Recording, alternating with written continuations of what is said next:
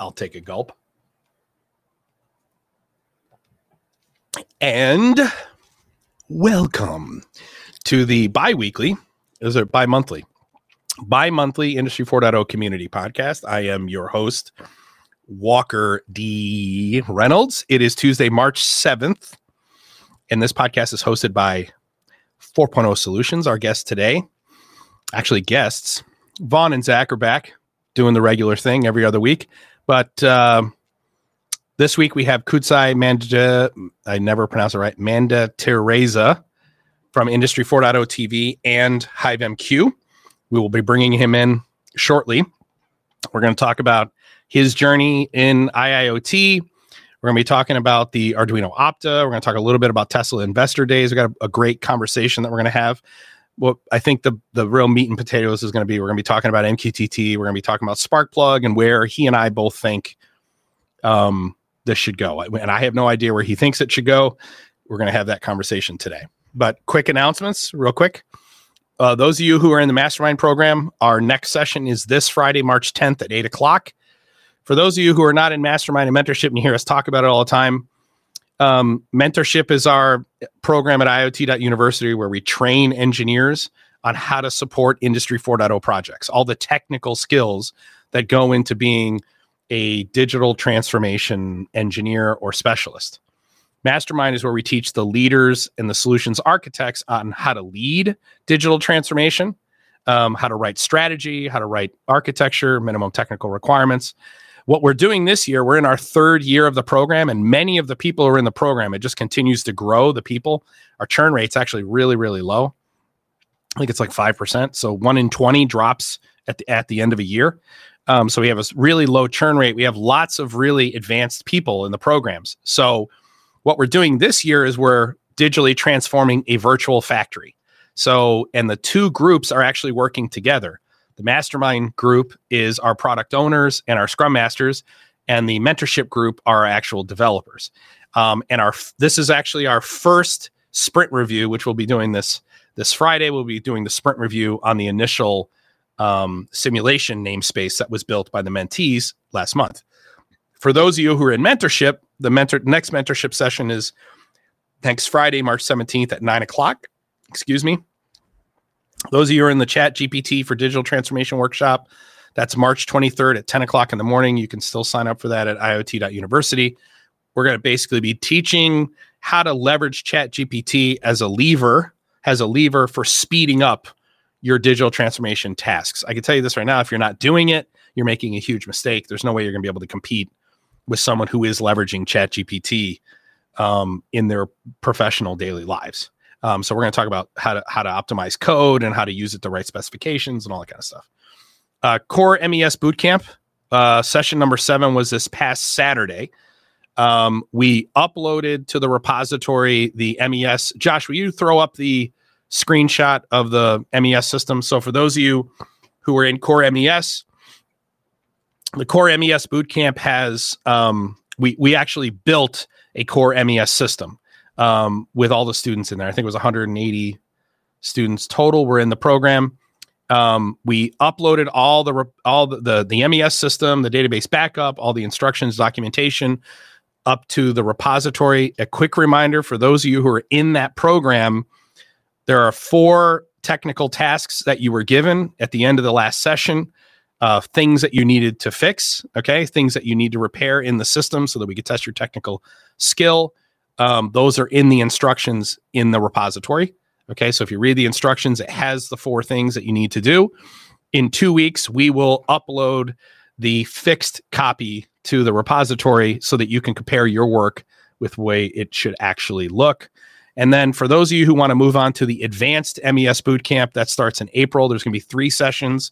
You guys should hear a big announcement about this. Basically, um, advanced MES bootcamp be able to get all three sessions for one price, I think, or you can buy the individual sessions separately. The three, um, t- the two big topics that we're going to cover is how to merge ERP and MES together, and I think we're going to be doing that in session two. So, how do you take say a BAPI from an ERP system and its namespace and master data model and merge that together with an MES namespace and uh, including the structures, the definitions, the instances, and all the events. How do you merge those two together in one namespace so that you can then transmit that to a higher level, taking things like, um, say, the master ID, the ID from a CMMS system, or the asset ID that lives in the ERD, ER, uh, ERP, and how do you reconcile that with the ID of that same asset inside of a MES system, right? These are really common technical issues you run into during digital transformation that no one ever teaches you about. So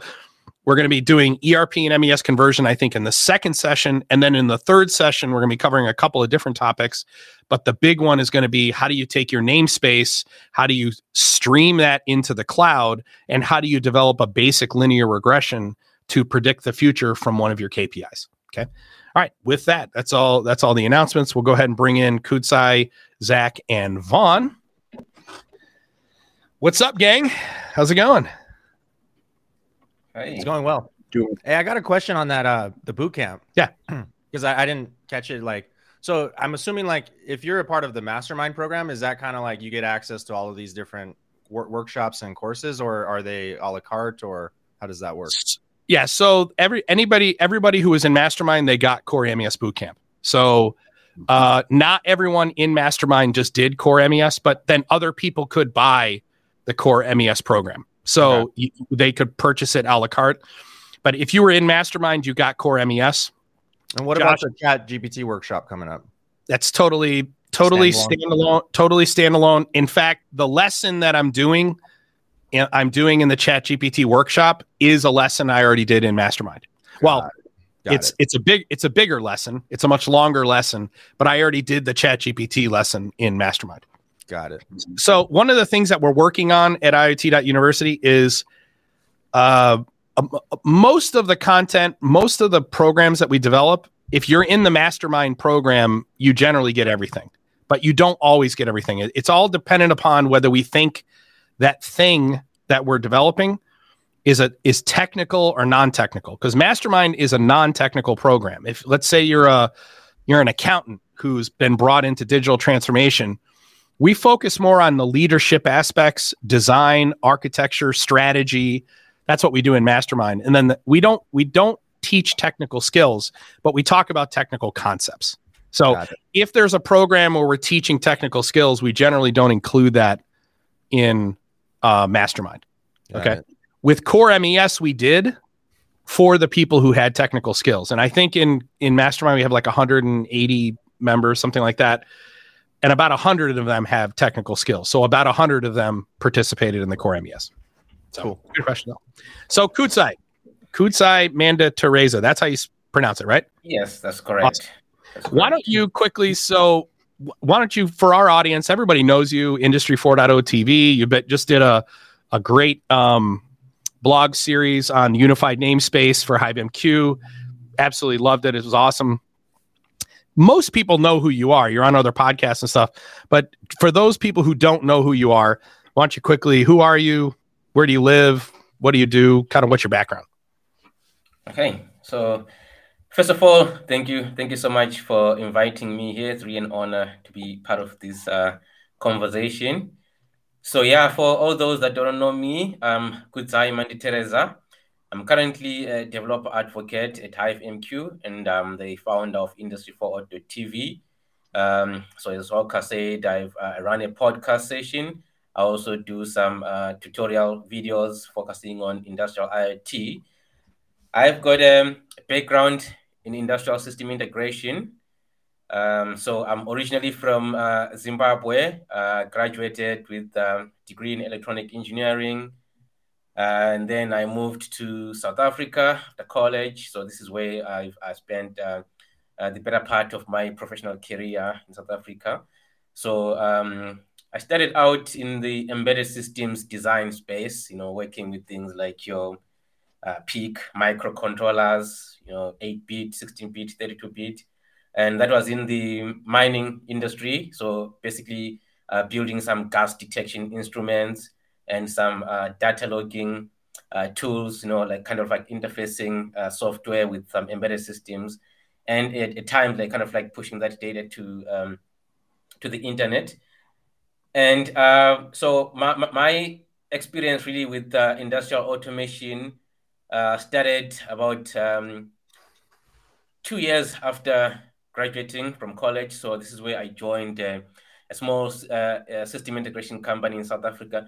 In fact, it's a it was a, distributor for uh, Opto 22, which is really kind of what really uh, uh, attracted me because I've, I've I was really kind of like more on the C coding like kind of guy, so I was never really into ladder logic. So when I actually uh, uh, discovered there's, that there's a platform, actually that was before I even joined this system integration company. I was kind of like investigating about PLCs, and then only to find out that a lot of them they're kind of like really expensive. You can't buy something that you can play around with. I was used to playing around with Arduino and things like that. So I, I came across uh, to 22 uh, programmable automation controllers. That was like the Snap Snap packs way before they had the uh, groov EPIC and stuff. So like as fate would have it, I would actually then meet these uh, to 22 distributor distributing the same uh, programmable automation controllers. So I really kind of fell in love with the fact that I can literally just write scripting languages on a PLC. So that really what drew me into that. So I fell in love with uh, Opto 22, um, building some uh, automation systems, mostly for uh, small batch plants, manufacturing. So this uh, is so based on you were talking somewhere between like two, 2008, 2012, something like that in that range. Yeah, so 2012, 2013. Okay, got it. All right, yeah, good. Yeah, so this is when they, I was kind of like working with these um, uh, systems.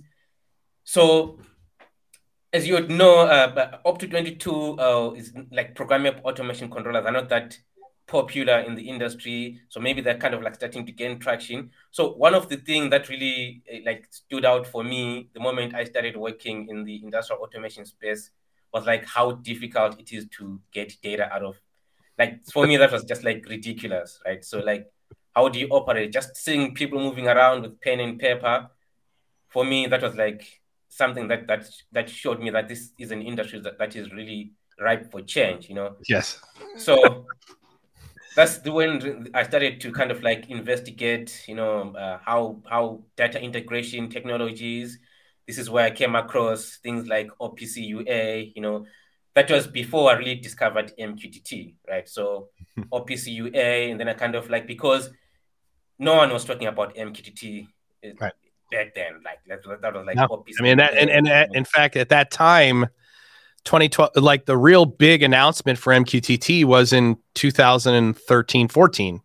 Like I, I think Arlen's first, like its big coming out was uh, ICC in 2014. I'm pretty sure it may have been 13, and he did he had he presented to a packed room, and he integrated.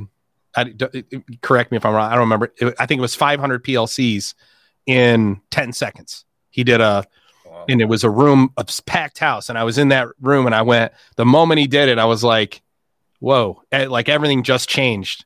That I've been waiting for this, right? It was like, yeah, that, that time, most people just don't understand that MQTT, even though it was invented in 98, 99, 2000, it, didn't become a, an industrial player, even though it was developed as an industrial protocol it was Facebook who was using it like in Messenger and stuff before. And then all of a sudden, Arlen and CirrusLink, even though Arlen's the inventor of MQTT, it took him creating CirrusLink as a company to develop the actual modules for industrial companies to be able to use the integration. And then it just sort of everything just changed. I mean, it just, you know, now nine years later, whatever, it we've hit critical mass. This is all any, anyone talks about. But yeah. So you went OPCUA and then then you got introduced to MQTT later on down the road. When did you start Industry 4.0 TV and why? So I so for me it was a way of really kind of like um, uh, learning by teaching, right? So that that was just a way mm-hmm. of teaching myself, right? Because there wasn't really any material out there that was like kind of like addressing um, uh, industrial IoT. Uh, of course, until I discovered um, 4.0 solutions, uh, that was like uh, uh, Intellic integration back then, right? Your channel. And there wasn't really a lot of content out there, like that really, like technical content that showed you exactly how to kind of like work with these systems. So as a way of kind of like teaching myself these things, so I kind of like started writing uh, articles. So it was articles back then. I didn't have the idea of like building industry for TV. So I was kind of like writing articles. Um, so I remember I, I wrote my first uh, article on MQTT that was 20, 2015, somewhere around there.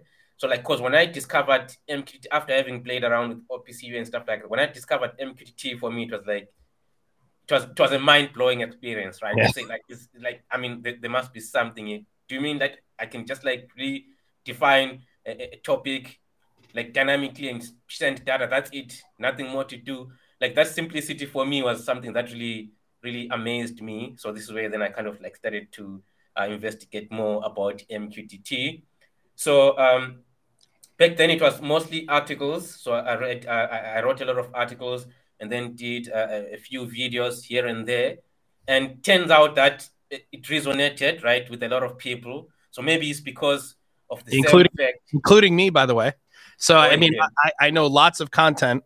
I, I but I'll say this: I the two content creators who I I appreciate the most in the industry. When people ask me, "Hey Walker, what content do you watch in our industry?" I watch a lot because I just want to know what people are talking about and you know and and, and do I agree with what people are saying and should I you know but it, there's two people who whose content I absolutely love. I love yours and I've been watching you since 20 I think 2019 2018 2019 religiously 2019 I think and Tim Lil, Tim Wilborn right so I, I love the work Tim Wilborn does I love the work you do and and so when people ask me, I always recommend the two of you. And what's interesting is when a vendor comes to me and a vendor says, and by the way, this is the first time Kudzai and I are ever really meeting, right? I mean, we've, I think we've messaged before through LinkedIn or whatever, but we've never, this is the first time we're ever really meeting.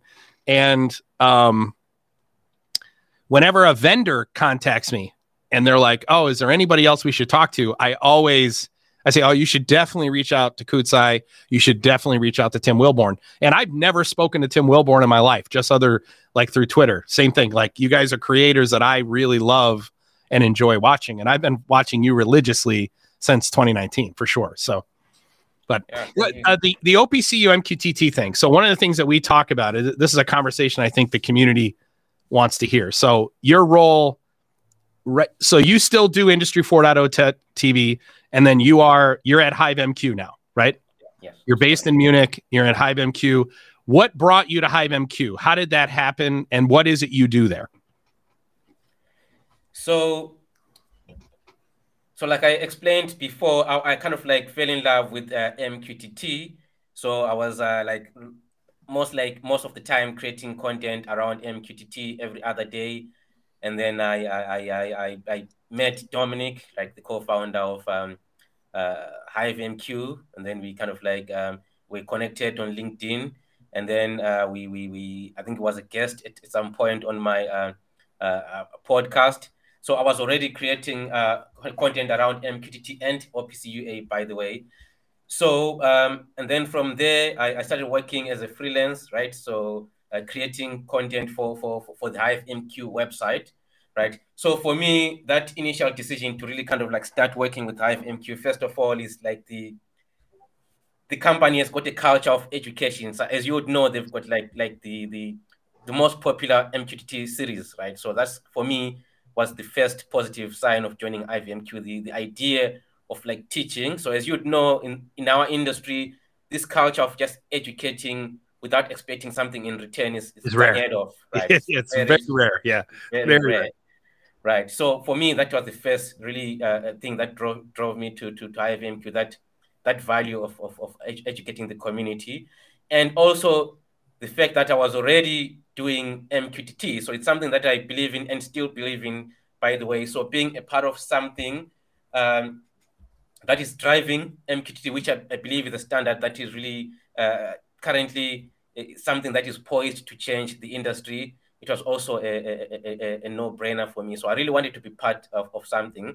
So at Hive MQ, I'm, uh, I'm a developer advocate. So I create content, right? So basically, I do the same thing that I was doing for Industry 4.TV, but now I'm doing it under Hive MQ, right? So basically, showing MQTT sometimes. And for those of you, yeah. those of you who haven't already read it, um, Josh will be pasting in the chat uh, a link to the UNS Essentials that Kudzai did. I think it was a three part series, right?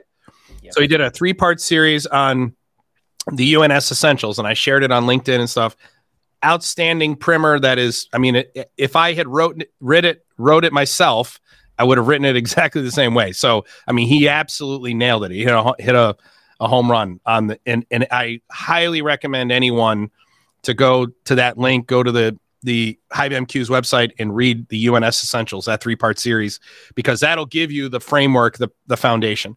I currently am writing a, a book on the unified namespace. So, it, and, and the goal is, I, I think we're going to try and give it away for free. I think we're just going to give it away. Um, and it'll just basically be where did the UNS come from? I'm going to talk about the history of when I when I started developing the unified namespace in the in the mid you know 2005 in a salt mine. Actually, the very first UNS. Most people don't know this. The very first unified namespace under this architecture that we're talking about was developed in 2005 um, in a salt mine, and, and it was my goal was to unify all data and information in in our mine and on surface in one location. So from Stamler, which is where they're dropping in the raw material and breaking up the rock, to the screen plant, to the hoists, to the surface, to the pads. And and that was all Data Highway Plus. The original unified namespace was built using dynamic data dynamic data exchange, DDE, the, the same topic namespace that you can build like in an Excel spreadsheet using DDE. That's what how it was originally built. It didn't move. It went to OPC after that, and then it moved to MQTT once MQTT came out, and now that's when it really just sort of blew up. But so at HiveMQ, you're a developer advocate.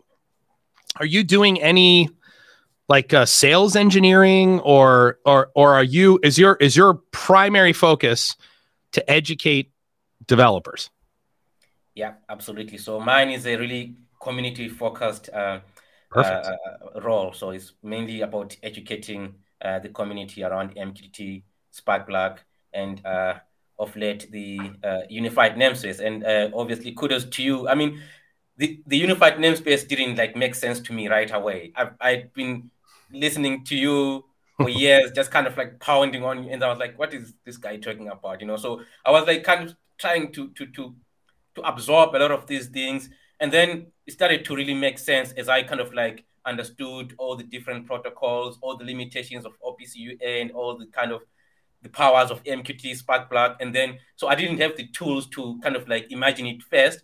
But as soon as I gathered all the knowledge, it started to make sense. And it, it, when I understood it, it, it made like oh, like sense. It, it, was like an obvious thing to do for me. Like I didn't understand how you could really do it any other way. So that's why it's something that has really resonated for me, with me since, and I've decided to kind of like really focus on that more at HiveMQ as well.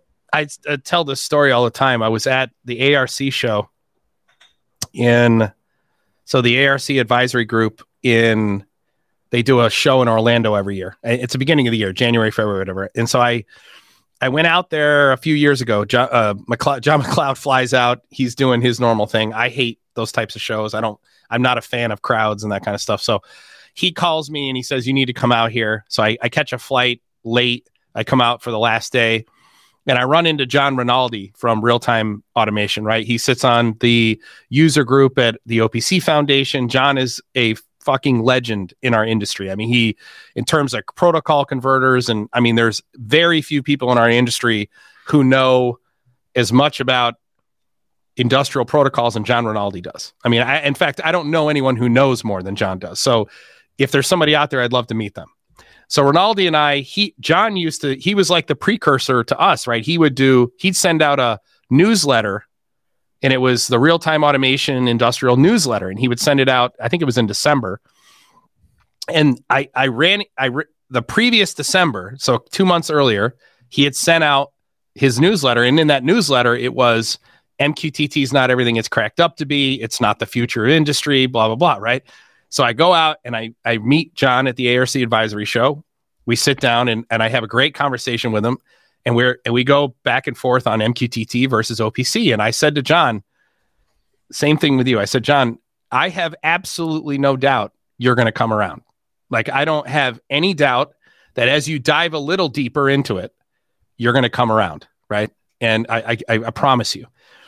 And sure enough, like a year later, he posts this mea culpa on LinkedIn. He says, I was wrong. MQTT is everything it's cracked up to be, you know. And and what I've said is what you just said right there, how you didn't really, you know, you, once you got it, you got it. Like once it it clicked, it was like once you once you saw everything, it just became so self-evident, right? I, I've heard that so many times, you know. And so why do we have IoT University? Why did we create a YouTube channel? All of it was centered around oh, the real problem is education.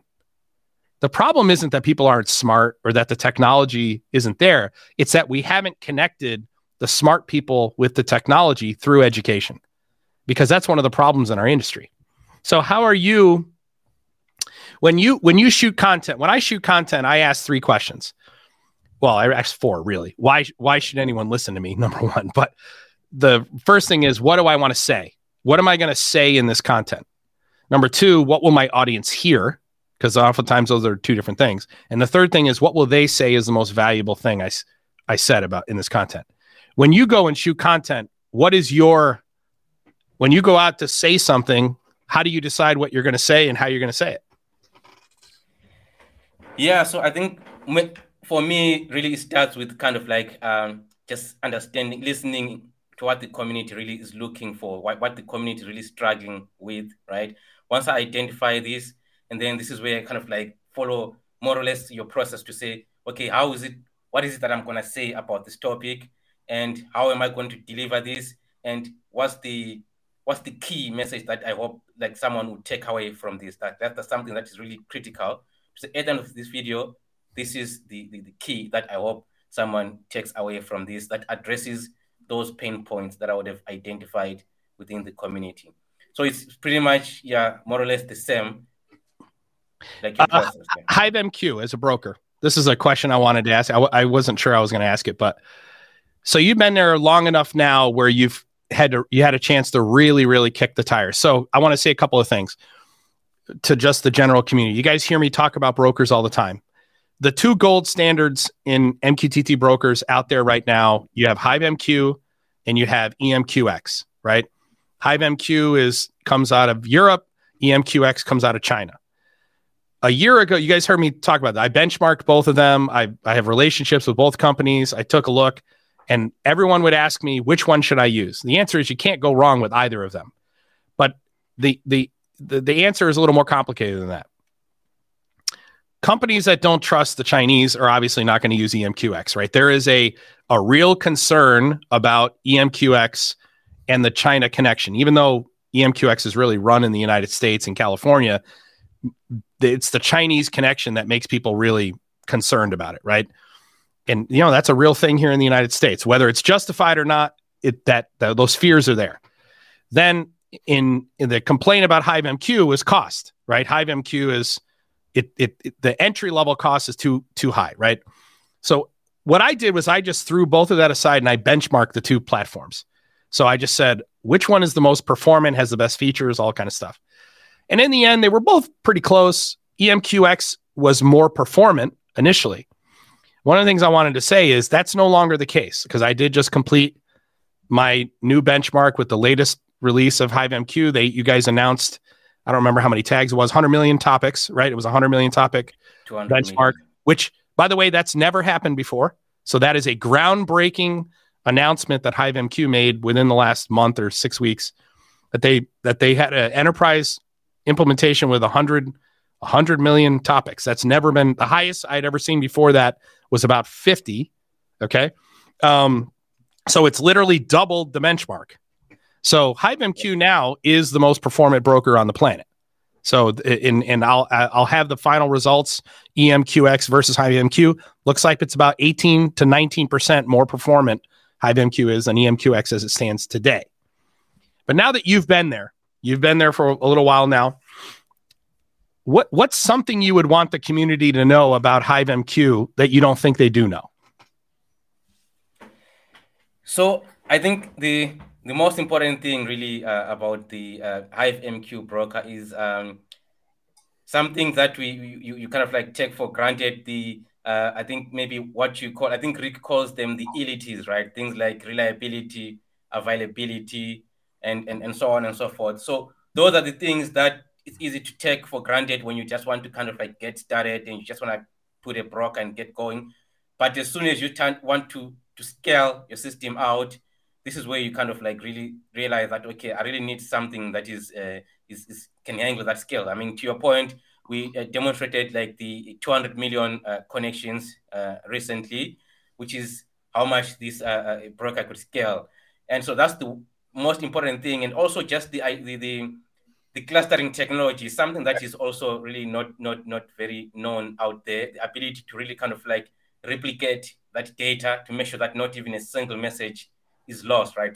To kind of re- replicate all of the data across all the different nodes, and it's it's it's done in such a robust manner. So even myself, when I discover all of these things, I'm I was just using a broker and I didn't really kind of pay much attention to what goes on behind this. Because when you're when you're dealing with a hundred topics or a thousand topics, it doesn't make it's not a big you know you got one connection with a exactly. with a thousand topics. It's not a big deal, right? I mean, it's but what now what we're talking about is thousands of nodes, tens of thousands of nodes, all connected into the same infrastructure, and you're dealing with topics in the millions, right? And it you know most people can't fathom you know what kind of throughput uh, a how fast how, you know a, a, piece of software has to run to be able to even handle that right? I mean you, you you almost can justify you're a hardware guy right? You can almost justify writing a broker in machine code so that you can get that performance right? You could almost justify doing it in machine code to get that level of performance as opposed to running it through some type of interpreter or going the compiled route. But um, yeah. let me I, a couple of things I wanted to revert back to, which is we talked about digital transformation here. One of the things we're going to do right now is we're going to play uh, like a three or four minute clip from Tesla's Investor Day. Okay, but I wanted to talk about a little bit, kind of lay the foundation. I want to get Kudzai's um, reaction to the to this video here, and then I'll give mine as well. A lot of people will ask me, you know, you know, why digital transformation? Like, why do I need to digitally transform? And at the end of the day, the answer is really quite simple. It's just so you can stay in business. Like, I mean, that's just the that's the ba- the base the baseline is if you're not a digital company, you, you I mean, it, let's if you're not digital in 2030, you're not you won't even exist. We won't even be talking about you. Okay. Uh, if you're not digital today, it's going to be really hard to catch up. Like if you don't already have your digital strategy, you're pretty much in a lot of trouble. Okay. Um, one of the things that we talk about, we have this digital transformation maturity assessment. We look at digital maturity of companies. And I know that HiveMQ does the exact same thing. When you guys go in and take a look at an organization, you're trying to gauge the maturity level of that organization in terms of digital, right? Do they have the right strategy, the right leadership, the right mentality? Do they have the IT infrastructure, right? You know, the whole the whole deal. The most mature company on the planet for the last 6 years has been Tesla.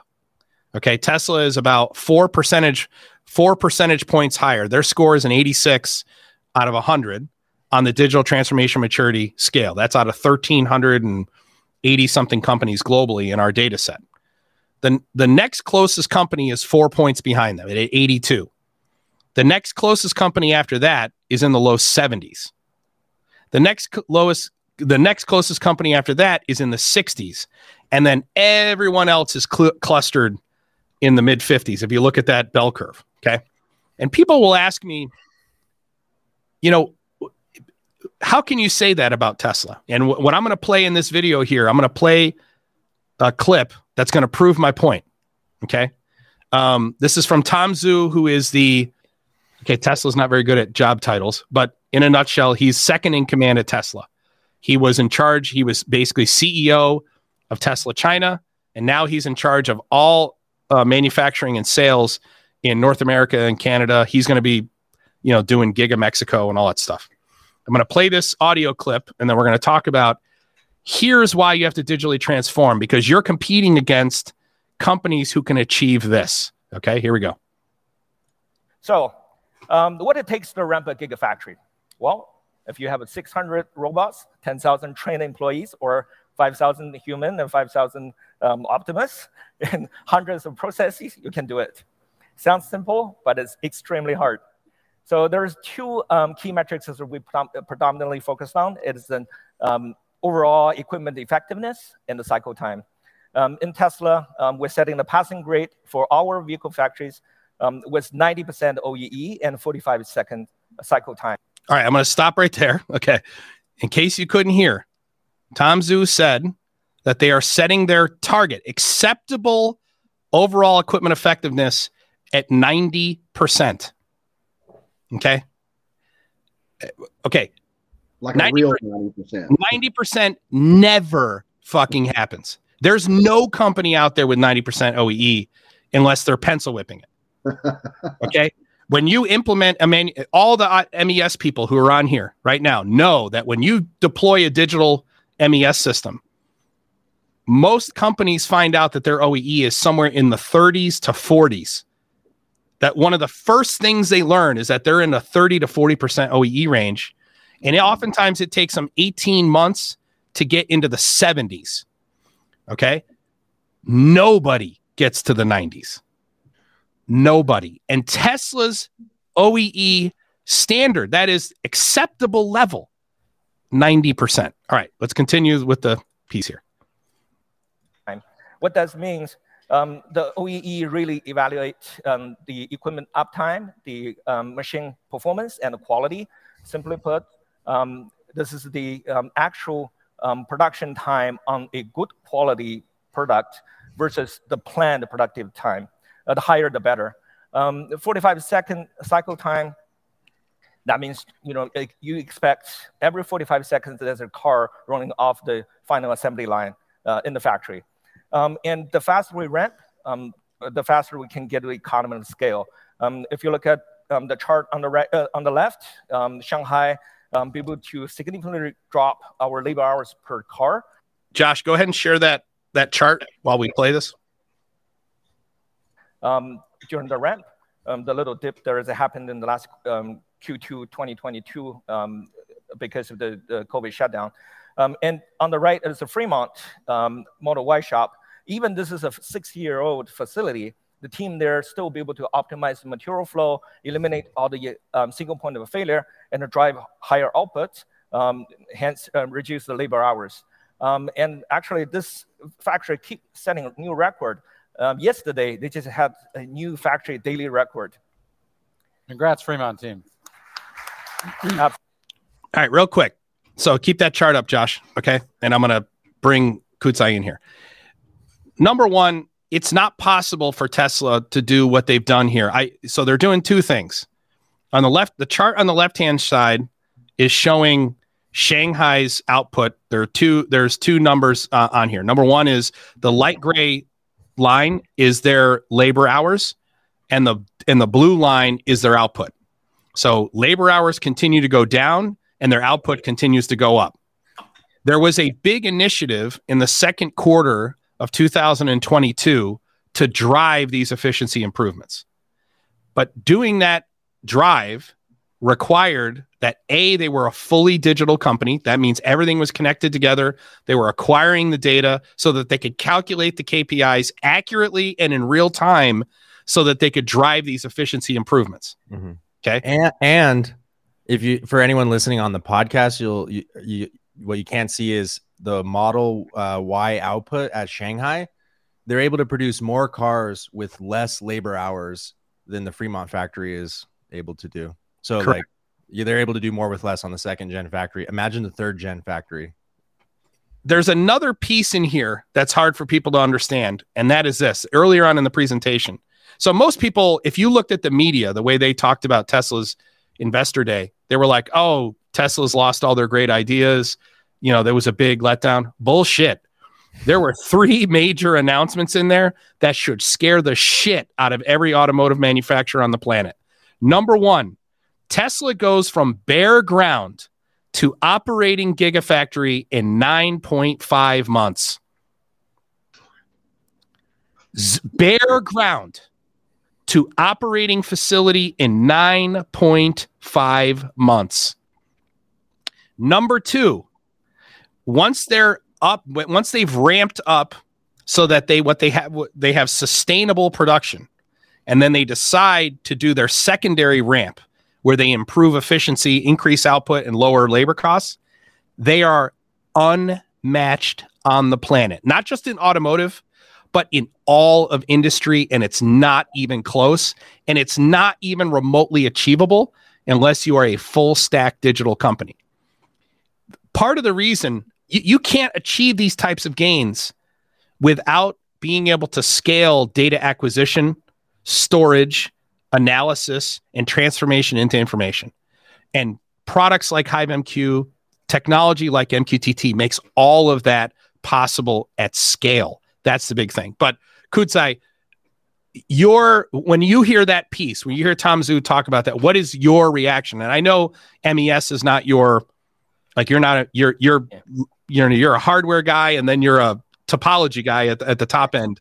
But what is your reaction to that video?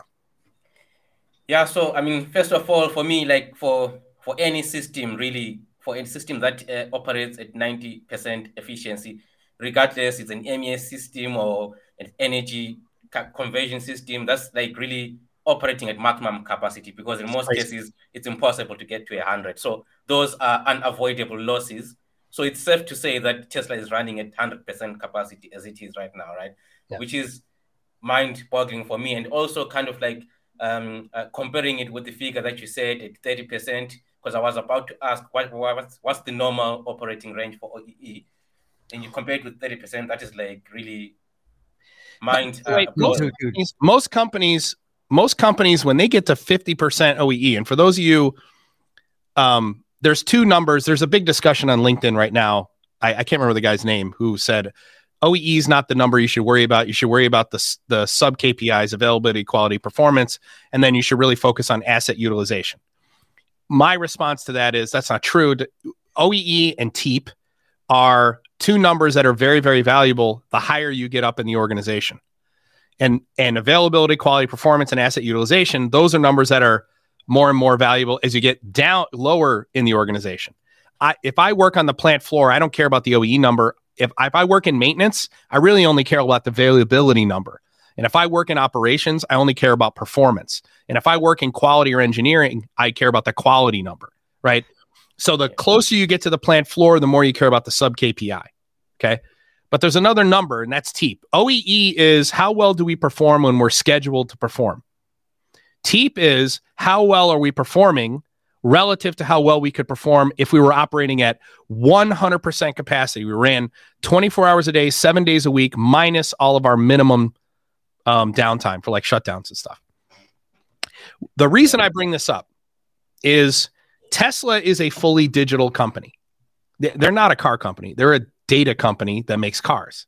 And in order to be a data company, you got to be fully digital in order to be fully digital, you have to have an infrastructure that scales because so many things happen all day long. So many changes are made in an organization that if you if you had to manually connect every change to your infrastructure, you would never be able to keep up. And Tesla doesn't operate that way.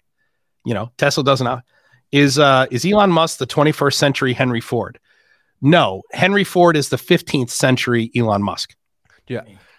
Not, not, even the 20th century Elon Musk. He's the 15th century Elon Musk. I want to add in something. Remember yeah. we were talking about so it's relative to investor day and like I totally forgot but it just dawned on me I was like you know how you're we're talking about unified namespace and all data information is available to all consumers within the organization. Yep. And we knew Tesla was doing that but in the investor day under the financials uh, section they they literally show like hey tesla has their own operating system. Uh, i don't know if i could let me share my screen real quick. I want to um shit, hold on.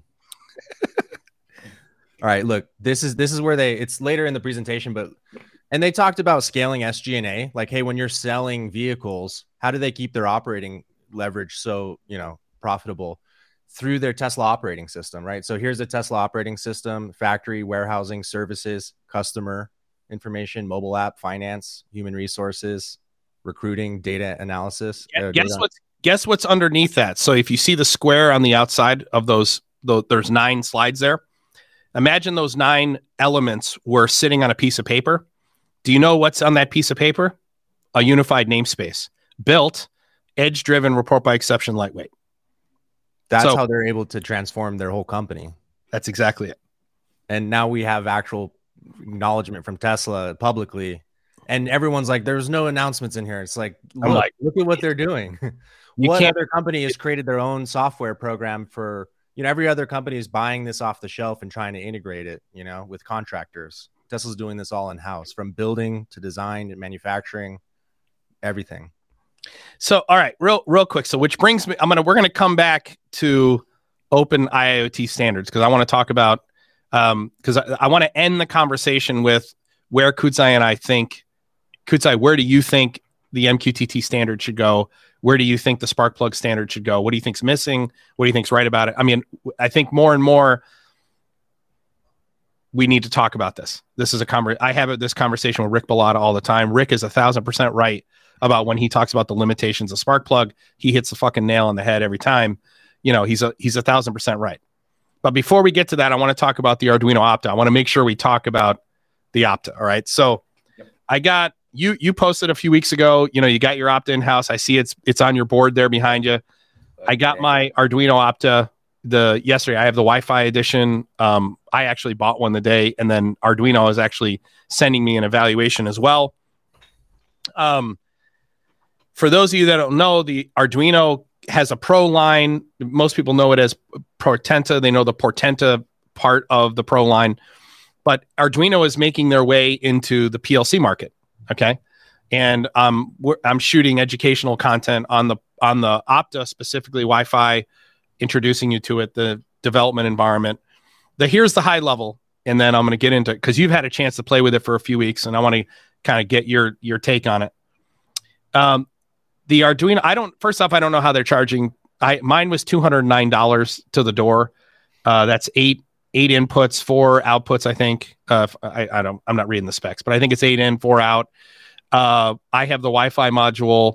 Um, over the air firmware updates uh, supports uh, um, IEC 61131-3 programming. You know, fi- you know all the all the various programming languages. They have a new Arduino PLC IDE. You can program this PLC with either the standard Arduino IDE or with the PLC IDE. Uh, the software is free. You only got to pay your license by device. Um, you know, and it's two hundred nine dollars shipped to the door. Okay. The what's crazy is this, and so people have, have been asking me, "What's the Opta? What do you compare it to?" Well, think of it in the family of Opta, you know, Arduino Opta. Then you have PLCnext directly above that, and then you'll have the Opto 22 groov EPIC directly above that. And as you move up, you're getting more and more features, right? The the groov EPIC is sort of the Rolls Royce, right? The PLCnext is your mid level, and then this is your entry level, right? But you're going to be doing the same things. You're going to be doing process control and edge analytics and IoT um, projects using these PLCs, as opposed to like using a ControlLogix, compact MicroLogix, where you're really doing process control, and that's basically it. I'm super excited. I can't. I just can't. First off, I don't know how they're making any money on it, and number two, uh, I, I I can't tell you. I haven't been this excited for a piece of hardware in a decade. I mean, it's crazy. But you've had a chance to play with it. So what are what are the two questions I think everybody wants to have answered is number one, are you impressed or not?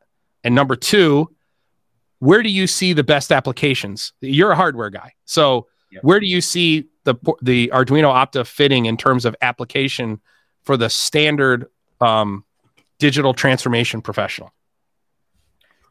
Oh yeah, absolutely. So first of all, I'm I'm I'm I'm I'm really impressed, right? I mean, this is something that I've, I I don't know what took them so long. This is something that really made sense, really to to to to really uh, put out there. I've been expecting this maybe five years earlier or so because just the the productivity gains alone are just like really staggering. Just the ability to just go on online, look up some libraries, some example code, or, or, like communities, or you could like just write. Um, I've been playing around with the um, Arduino for like for the past ten years or so, and mostly it's been on hobby projects. And I've always wished I could use all those skills, you know, in a like real production environment. So that's why, really, for me, it's something that I'm genuinely excited about as you, and uh, that was really impressive, right? And um, the platform itself, uh, it's it's it's really uh, interesting in the sense that you can program it again to your point using like your Arduino Sketch and your your your, your IEC standard uh, languages.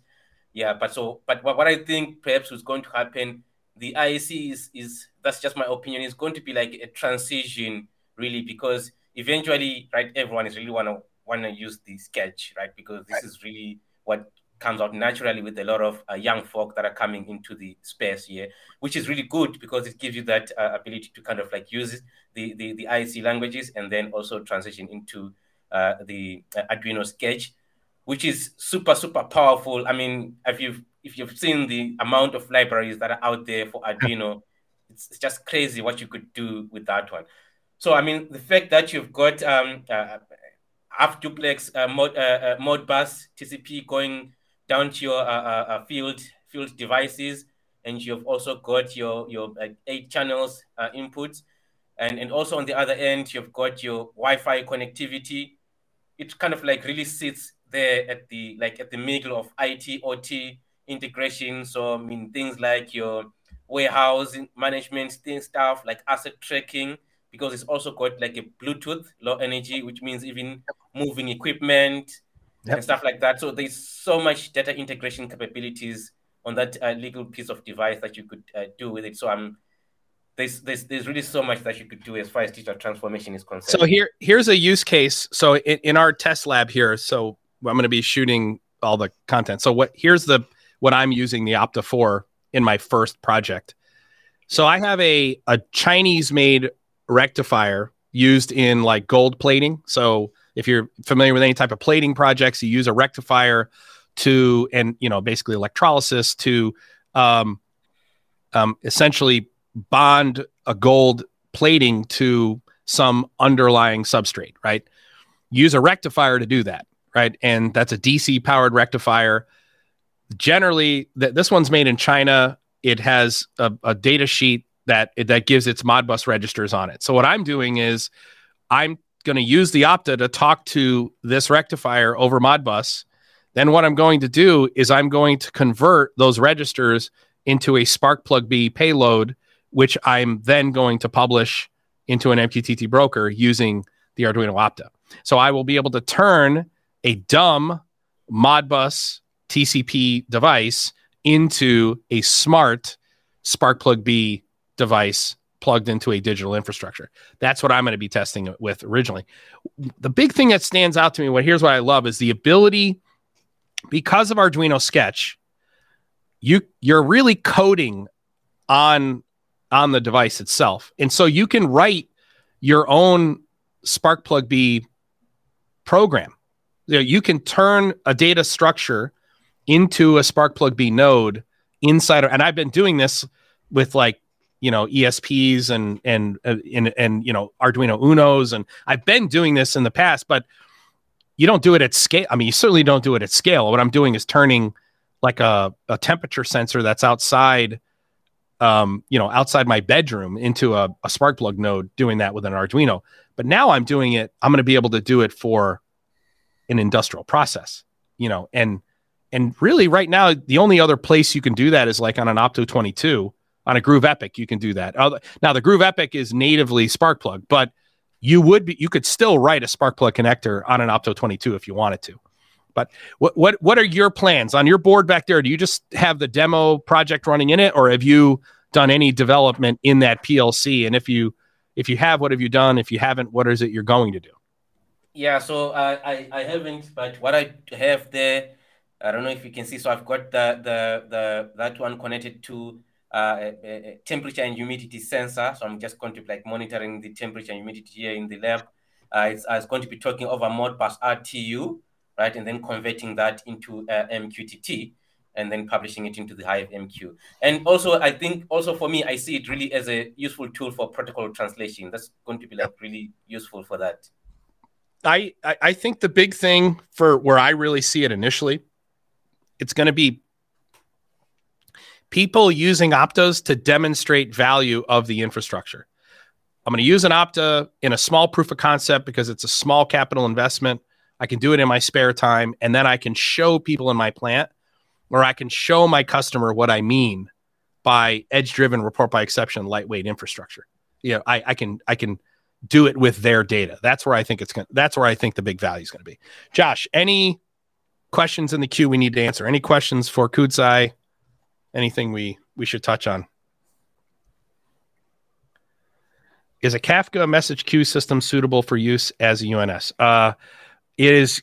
Well, I'll I'll I'll have Kudzai answer this as well, but uh, the answer is it is suitable as a consumer of a unified namespace.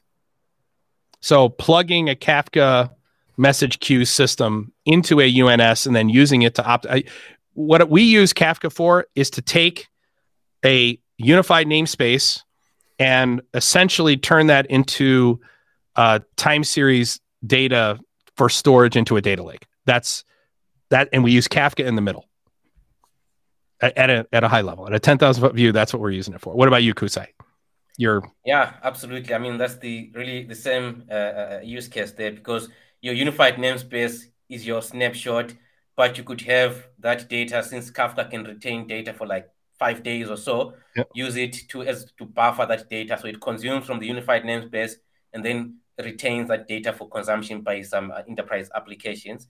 So it's a way really of uh, extending the unified namespace as it were. Perfect. Josh, anything else on there? What is significantly changed in Opta?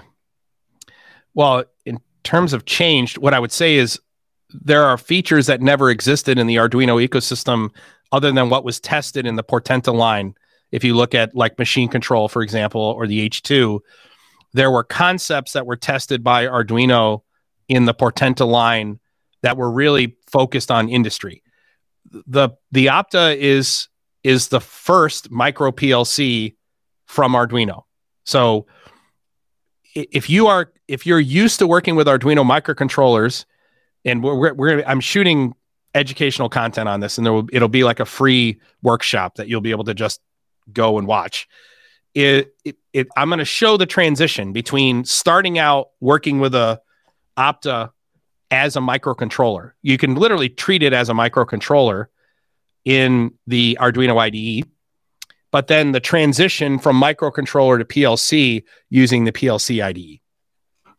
But what's changed is this layer of programmable logic laid on top of the Arduino Sketch um, infrastructure. That's really what's changed.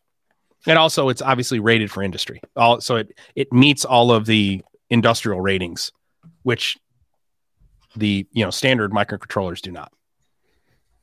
Kudzai, anything, any feedback from you there?